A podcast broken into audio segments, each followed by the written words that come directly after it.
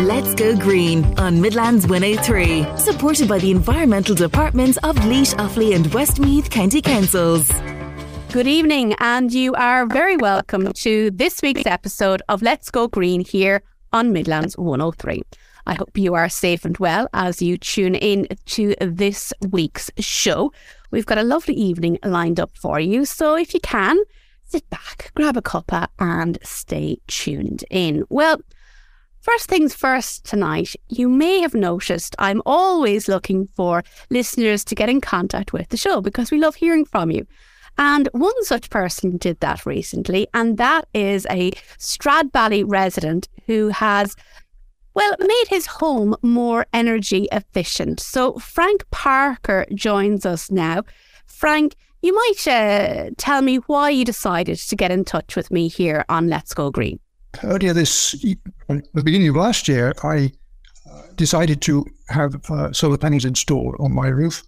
And I've been keeping a record throughout the year to see how much of the saving I'm making. And I was although pleasantly surprised, not least because, of course, uh, the price of electricity has almost doubled in that period of time. So the savings that I've actually achieved are considerably more than what I would have expected. Frank, uh, if I can go on in addition. Yeah, just but be- before you do, Frank, just take me back to why you made that decision to get solar panels up in the house. Like I know a lot of people are thinking that way, but there's a difference between thinking and doing. So, what was it that convinced you? Well, yes, I, I certainly have been thinking about it for a long time, and it always seems that the uh, return was not as good or good enough to, to pay back uh, in a reasonable period of time. But looking at it at the beginning of this year, with the anticipation that there would be increases in the price of electricity, and also um, the fact that there was talk then of the introduction of a feed-in tariff, which actually did happen in the summer. So we, we, any uh, additional electricity we produced over and above what we needed, we'd get paid for. Uh, and and of course, there's there's the grant that's offered by SEAI towards the cost of installation. All those things together, um, I came to the conclusion that it would be a worthwhile investment. So, talk to me then about brass tacks. If you don't mind me asking, how much did it cost you to do it? Okay, it cost £9,500 uh, sorry, nine thousand five hundred euros, uh, and against that, I received a grant of two thousand nine hundred euros. So net cost was 6,600 euros. Okay, well, that sounds achievable, I think. Um, it's still a lot of money, though. And I think that's what puts people off the, the getting together the money. So, and I know we spoke a little bit earlier. So, give me your logic on it, Frank. Why was it worthwhile, do you think? Okay. Okay, one of the things that, that I took into account was the fact that over the last 15 years, I've changed my car three times. Each time it cost around about nine, nine grand. Uh, but of course, we had two years of COVID where we didn't use the car a great deal, not as much as more. So the current car has much lower mileage than one would expect given its age. I thought, well, you know, why not spend that sort of money on something like this because I'm not going to have to spend it on the car at least for another couple of years. And that I think is possibly similar to a lot of people's experience. Like changing the car is something that we do because we feel we need to. And we and the mechanic might have instructed us even to do so, as happened to me with one particular car.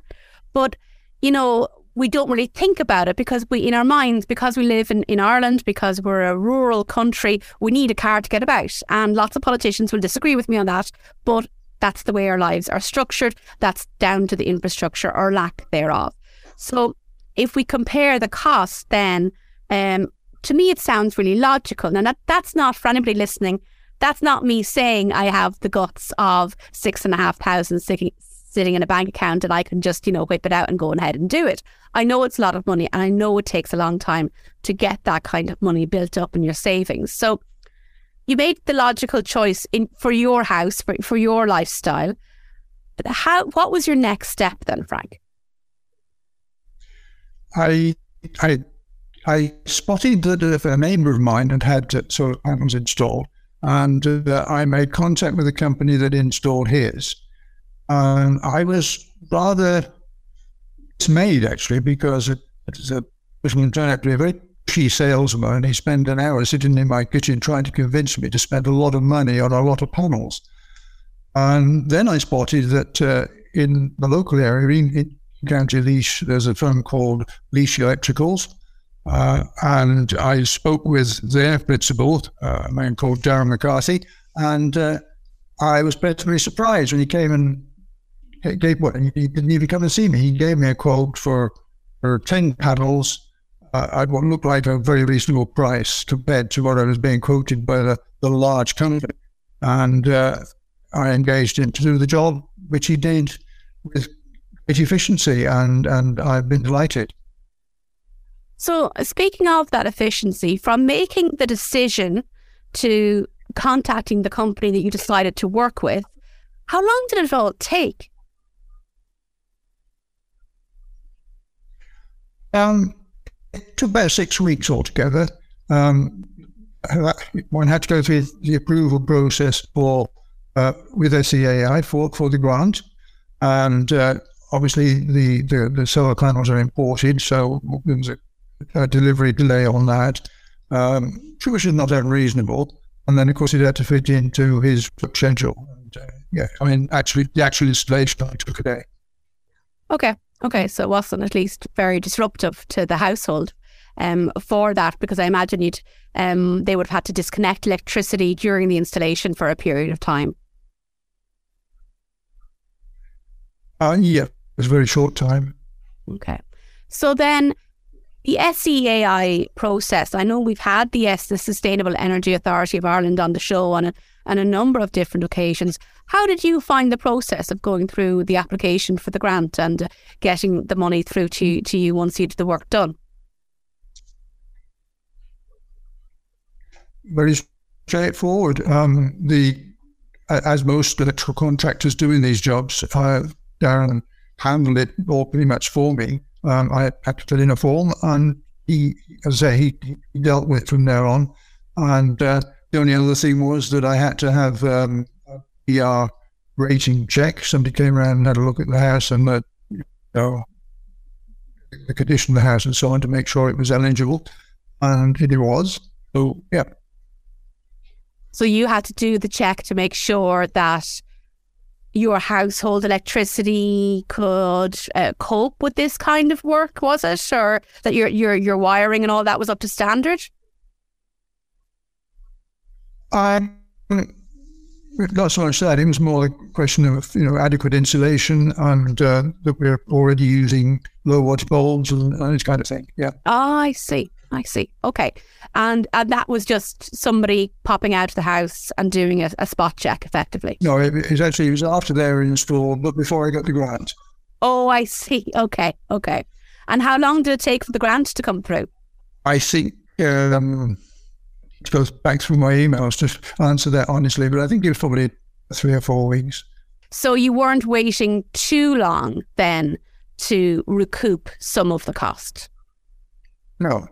So, Frank, you've been saving money over the last 12 months. Many of us, myself included, have been getting eye watering electricity bills. My last one was over 400 euro. And bear in mind, I live alone in a very small apartment. Um, so it's, it's, I can only imagine if you have uh, three or four children under the roof. So, so Frank, take me through how much money have you saved and what, what do your bills look like now in, in comparison to pre solar panel installation? Uh, don't look um, too healthy, especially during the, the, the winter months when you know you don't uh, generate a great deal of electricity during the winter, which is when you're spending most. And uh, our heating is, is all electric. Uh, but overall, during the course of the year, I used 3,400 fewer units than in the year preceding the installation of the panels. And uh, the, the, cost of that, it, has increased twice during the course of the year, and the, the, the cost of that was around uh, eight, 900 uh, euros. In addition to that, I received 170 euros for the electricity that I was able to sell back to the grid. The total saving was, was over 1,100 euros. So, Frank, that was for 2022. In comparison to 2021, you saved in or around 1,100 euro. Yes, that's correct. It's not small money, is it?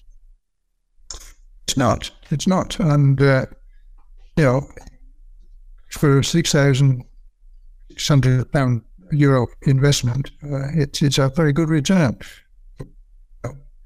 As I say, if we go back to comparing it with buying a new car or changing a car, you immediately start losing the day you get your new car. Uh, whereas, you know, I started gaining the day the order installed. If you don't mind me saying so, Frank, you are um, an older gentleman, and many people that I speak to are maybe retirees, and they have a built in fear about maybe going to the bank looking for a loan, or they might have it in their savings, but they're afraid to use it because, well, you know, they might become unwell or, or, or something else might crop up. From your own perspective, now that you have been there and done this, would you recommend others follow your suit? I, I would. Uh, I, I, I think I'd hesitate before I would borrow money to do it. Uh, for the reasons you've said. I mean, the interest rates are going up, and uh, it's, it's the, the cost of the loan could approach the amount of money you're saving if you, if you do have a bit put by, uh, you know, and you think about your other expenditure that you might have to, as you say, medical expenses could come up, that sort of thing. Um, you know, it, it's it's a difficult decision, and, and I wouldn't, wouldn't recommend it to anybody who is short of funds. I certainly wouldn't recommend anybody, I think, to to take out a loan to do it. And I think that has been the encouragement really from the powers that be. There, there has been a, um, not direct directions, but there has been suggestions that people would go to banks and look for a loan to do this kind of work on their homes. Do you think there should be a grant that just covers the work in, in its entirety? It depends how um, committed the government are to to saving the planet and reducing their carbon footprint. Um, maybe maybe rather than grant a cheap loan, an interest-free loan, for example, could uh, be a good incentive. I should remind, I suppose, everyone that there are already the incentives there in in in uh, which is about twenty five percent of the cost, and the fact that they will buy surplus electricity back from you, and that, those are good incentives. Well, Frank, thank you very much for getting in contact with me through Midlands103.com um, and for sharing your story with our listeners. And I, I hope you uh, stay tuned in to us here on Let's Go Green. Thank you very much for your time. Thank you for having me, Ashley. Okay. We will be back after the break. Let's Go Green on Midlands 103, supported by the Environmental Departments of Laois, Offaly and Westmeath County Councils. You're listening to Let's Go Green here on Midlands 103, and I hope you're enjoying the programme so far this evening. We've got a bit of a a theme really about the programme this evening. We're looking at energy and, in particular, energy at home. And the first piece we had there with Stradbally resident Frank Parker. Frank brought us through how he went about getting solar panels installed on his home. And he sent me a fascinating article that he has drawn up on his medium.com account. So if you want to find out in more detail how Frank went through the process, you can find that on medium.com. If you just look up Frank Parker, and the headline for the article there is How I Saved Over 1.2 Grand in a Year after installing solar PV on my roof. And in that piece, Frank goes through in quite de- a lot of detail, including a spreadsheet of the figures um, that he has uh, of the energy, the units that he's used, and the money that he has saved, including the unit cost. And it makes for interesting reading if you are considering going down the solar panel route, it might be nice and helpful to see how someone else here in the Midlands has done it first. Frank did mention a registered company that he used to install his solar panels. There are, of course, many companies right around the Midlands who do that work. And if you're interested in finding one, you can go on to seai.ie and they have a find a registered energy professional section which allows you go through and find the appropriate person for the job in your area. You can also use the SEAI's website to find out more about the grants that are available, the grants that you may be eligible for, and the step by step process to fill them out. And you can also contact the SEAI directly if you have any questions whatsoever about what you might be eligible for. If there is something you'd like me to discuss here on the programme, if there's something that you've been doing to try and make your house more environmentally friendly, that's improved your day to day living, please do get in contact with me, just like Frank did. You can send me an email through let's go green at midlands103.com or you can get in contact with me directly through the midlands103.com website. If you go onto the website, click on the on air team, look for Aisling O'Rourke, and when you see my name there, there's um, a little bit of information about me, but there's a handy contact Aisling here button and it'll help you send me an email directly. So please do get in contact with me, just like Frank did. And we might even have you on the air someday soon. Coming up after the break, we're going to be joined by a member of Friends of the Earth Ireland to talk to us about the latest report where they have a particular focus on energy poverty and how the government is doing in tackling just that. Stay tuned. Let's go green on Midlands 103, supported by the Environmental Departments of Laois, Offaly and Westmeath County Councils. You're listening to Let's Go Green here on Midlands 103. Well, we've done a lot of talking over the last year or so here on the programme about government plans aims that we should all be working towards in terms of battling climate change. But in the last couple of days, a new report has been released to assess how the government is actually doing. And that was commissioned by Friends of the Earth. And to talk to us about that, we're joined now by Claire O'Connor. And Claire is the Energy Policy Officer for Friends of the Earth Ireland. Claire, you're very welcome to the programme. Thanks a million for having me, Ashley. Delighted to be here. So, Claire, in a nutshell, in this report, what exactly were you looking at? So, basically, what we did is we got in touch with 32 different experts across housing, across climate, um, poverty, and energy. We got their input to let us know how exactly the government are performing in terms of addressing energy poverty and also climate action. Um, and ultimately, what we found is that the government aren't going forward um, and they're not being ambitious enough and they're not scaling up their activity enough at a level that will effectively address energy co- energy poverty or the root causes. And the root causes of energy poverty are ultimately low income, and inadequate housing, and high energy costs, which is the result of our reliance on fossil fuels. And one of the things that the report has found is that retrofitting is a really effective way of addressing this issue of energy poverty, particularly the area of um, inadequate housing. Um, and we have, like you said, we've seen these big targets that the government just set of retrofitting half a million homes by 2030. But ultimately, the way it stands at the moment is that it's a first come, first served basis. Whoever can afford these to, to do this big retrofit. And it's it's not an insignificant amount that you need to have to actually get a full retrofit. The government are require people to have that money ready to go and get their home retrofitted, basically. And what we found from these experts is that the government needs to be much more proactive in actually in actually identifying who needs the retrofits most, who who who in Ireland is most struggling with their energy bills and struggling to keep their homes warm, to prioritise them in any of these national retrofitting schemes. So we just need the, the short term measures that the government have taken really over the past year to address the energy crisis are just that they're short term measures that put a plaster on the issue, but they don't ultimately address any of those root causes of energy poverty. Actually, I suppose make a, a long term and significant change to people's energy bills and to bring down emissions at the same time.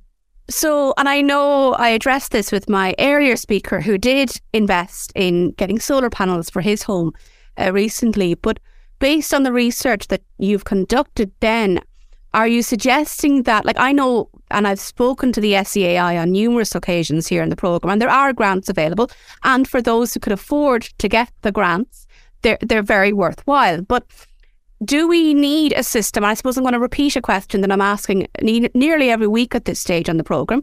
Um, but do we need a system where I can go to the government and I say, "This is my income. This is how much it's costing me to heat my home. It's not sustainable. I can't afford it. It's putting me under significant financial stress. Please pay for it, and I will not object to you retrofitting my home. Yeah, I think so. And I think that was one of the big findings from our report as well that although the government have the they have a free energy upgrade scheme um, which is available to people, it's for homeowners who are receiving social welfare payments. But there's still a big, a, a, huge cohort of people who aren't included in that. One of our findings is that they need to really expand eligibility for those free energy upgrade schemes. And again, they just need to be so much more proactive in actually going out to people and getting them retrofitted. And I think, I think you're right. I think um, it's not just people who are unemployed; it's people who are on low incomes, people who are struggling with their energy bills anyway. You know, there, there's lots of us who are now struggling with our energy bills and because of that, we don't have the, the bandwidth really to go and invest in the more long term retrofitting measures that will actually bring down our energy bills. We're kind of caught in the catch 22 almost. I totally agree. Um, Absolutely. And like it is, I think that's a really fair point, Claire. Like we are all at different levels, of course, but we're all feeling the strain at the moment. And do you know, it's a long month to, to payday if you're paid monthly. And it can be hard if you're paid weekly then to, to build up savings on, on the on the reverse of that. So it's interesting to hear this coming from an environmental lobby group, a charity, activists of your kind, because I think that there is a gap in understanding, perhaps from some people who would think that people like yourselves are clueless as to the difficulties that people are facing. So, this idea that you're looking at energy po- poverty in this broad scope, I think will be refreshing for many people. Yeah, that's an interesting point. I think um, ultimately, like the success of any of this climate action or, or the energy transition, it all hinges on whether or not there's public buy-in and public acceptance to it. And and if the if policy is designed in such a way that only wealthier households can access retrofitting, it's not fair. And, and, and anyone anyone can see that that's not fair, you know. Um, and it's not doing any favors for for the, the energy transition overall if it's just skewed towards wealthier households as it is at the moment. And I think really that's one of our big findings in this report as well is that you, you lose people if you don't um if you just have it that wealthier people can can get involved in this. Um, and one one other interest in me as well is that I think tenants are really have been left behind in the retrofitting completely at the moment because pe- people who are renting, they're bearing the brunt of the housing crisis at the moment, but they're also now bearing the brunt of the energy crisis. They've really high rent every single month, but they also don't have the agency to actually go and retrofit their homes themselves. That's totally out of their control. Um, and really, what we want to see now is new regulations being brought in have like a housing standard for rental properties that would require a minimum BER for rental properties on the market. And I think we're gonna we're gonna need that stick as well as the carrot, you know. Um, and I think that's a big one. It's going to be coming in from the EU anyway by 2030. There was a new directive that just passed in the European Parliament there earlier this week. and that's going to set a minimum energy performance standard for all buildings by 2030. And ultimately, that is kind of what we need. We need to have that regulation there so that there aren't cohorts of people. And rental properties are actually, they have the lowest BERs and they're the most inefficient and leakiest housing anyway, for the most part.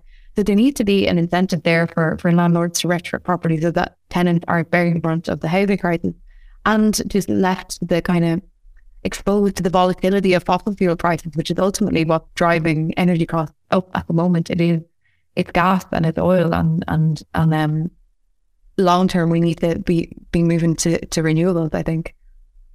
So we focus so far on housing and the effect of energy poverty poverty on housing and how we we need to be doing our bit for, for climate action, but also to make everything a bit more affordable for people. But there will be those that say, look, the government only has so much money to do the rounds. We've got a healthcare system that's in crisis. We've got the housing crisis.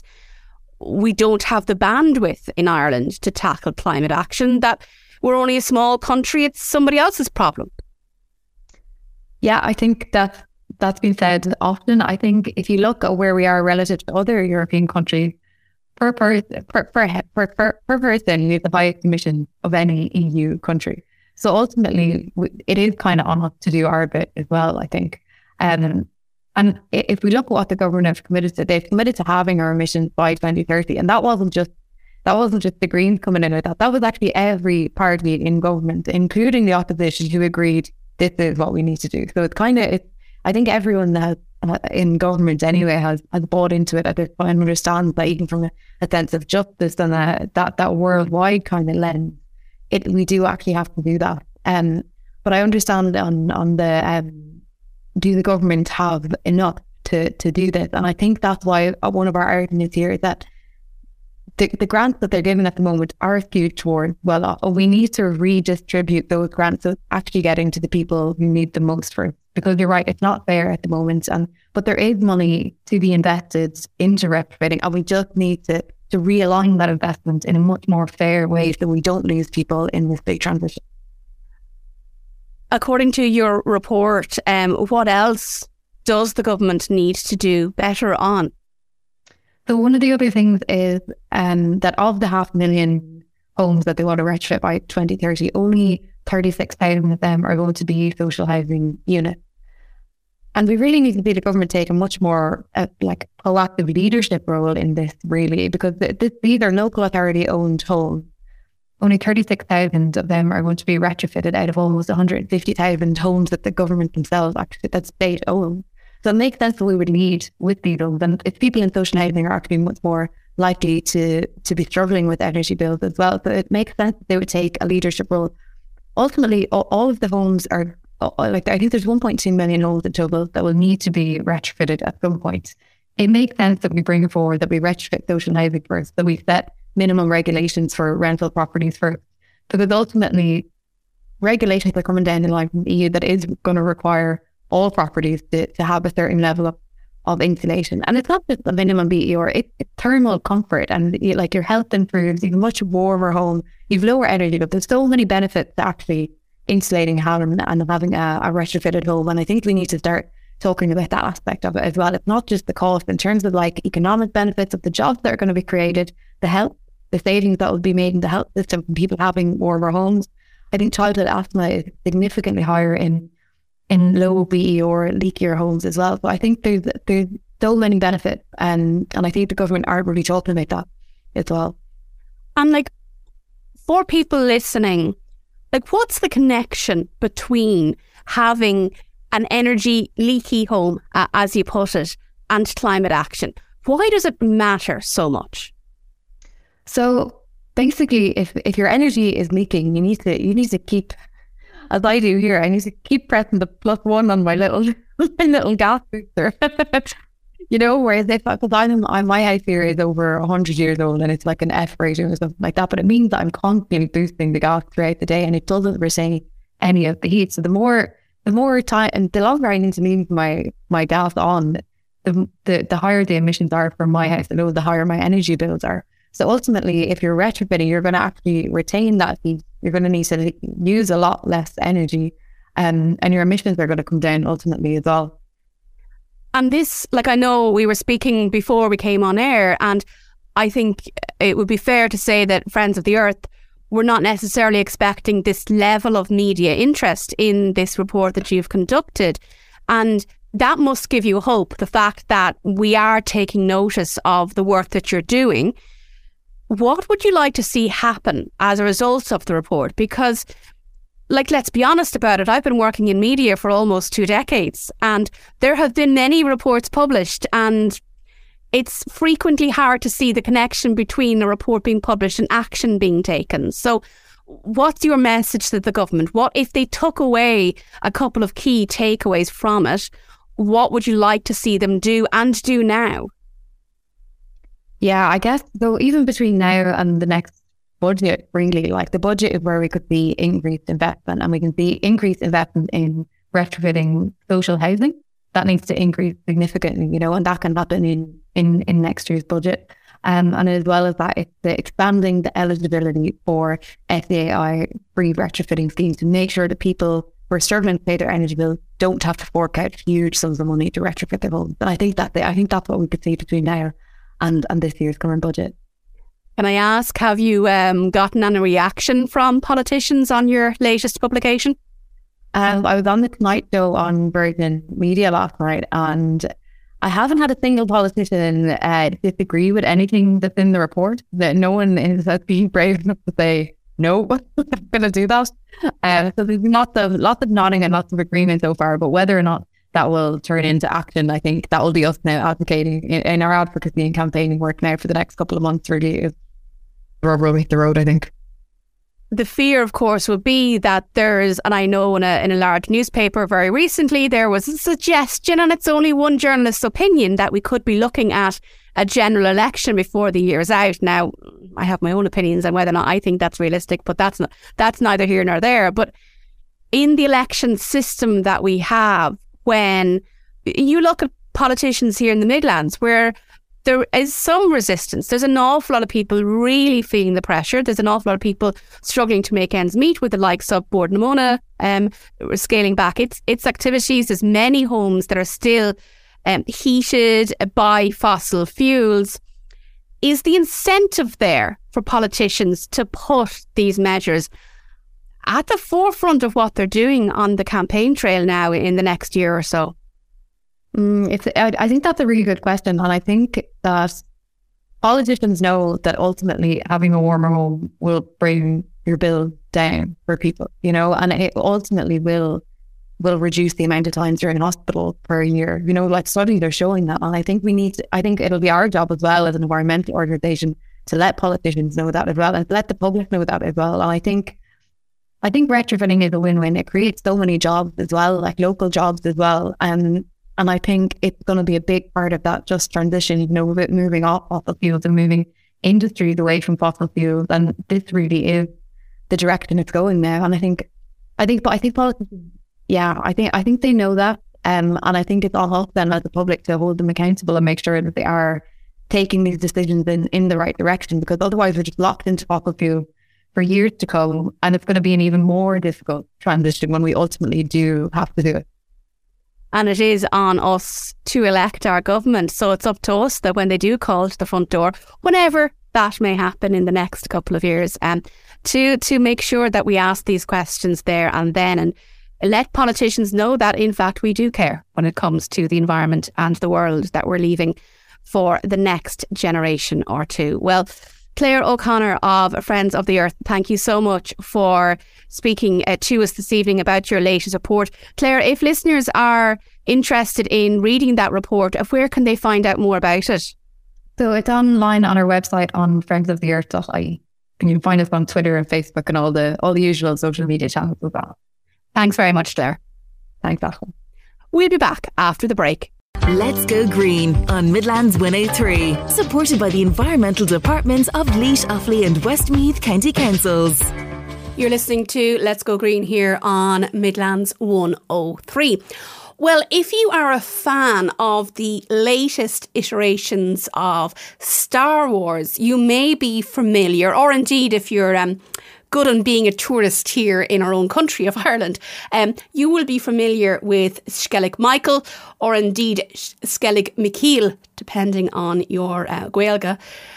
You'll be familiar with it as an unusual and beautiful site off County Kerry, one which is difficult to reach and is only reachable when the seas around it are calm and only during particular parts of the year. Well, UNESCO has seen that uniqueness and has decided that it's going to be one of 10 sites across the globe that in a new project it's going to observe the changes undergoing on Skellig Michael or the changes occurring on Skellig Michael as a direct result of climate change. Now, I don't think anyone likes the idea of changes to parts of our beautiful island that we really we love that tourists love to visit that are really part of our environment and our history. But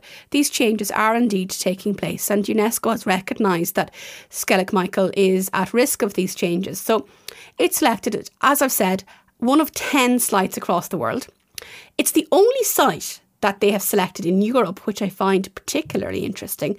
And it's going to be the focus of this new research project on climate change. This project is going to really see researchers sit back and observe the changes that are taking place. And they're going to be looking for the effects of climate change in a number of areas around the globe.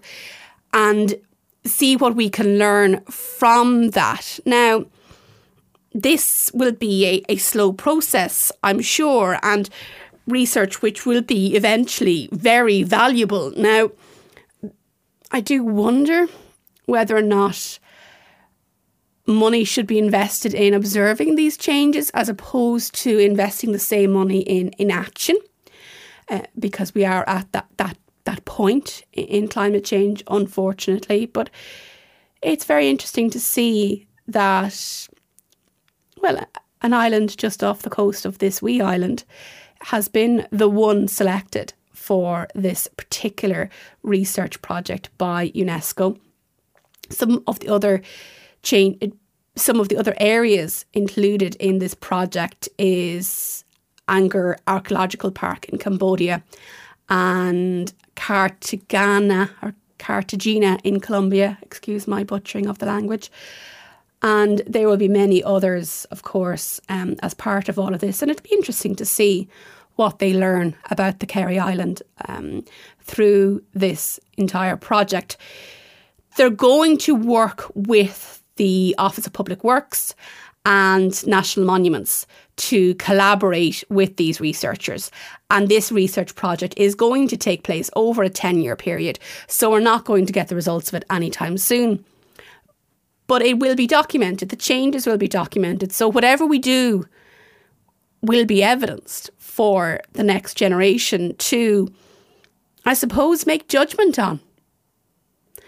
Because we are leaving them a legacy of climate change and the results of climate change, unfortunately. And hopefully, within that 10 year period, we will have made massive leaps towards combating it. And we will have improved. And hopefully, in 10 years' time, we'll be able to say, God, we were in such a bad place in 2023, but look what we achieved.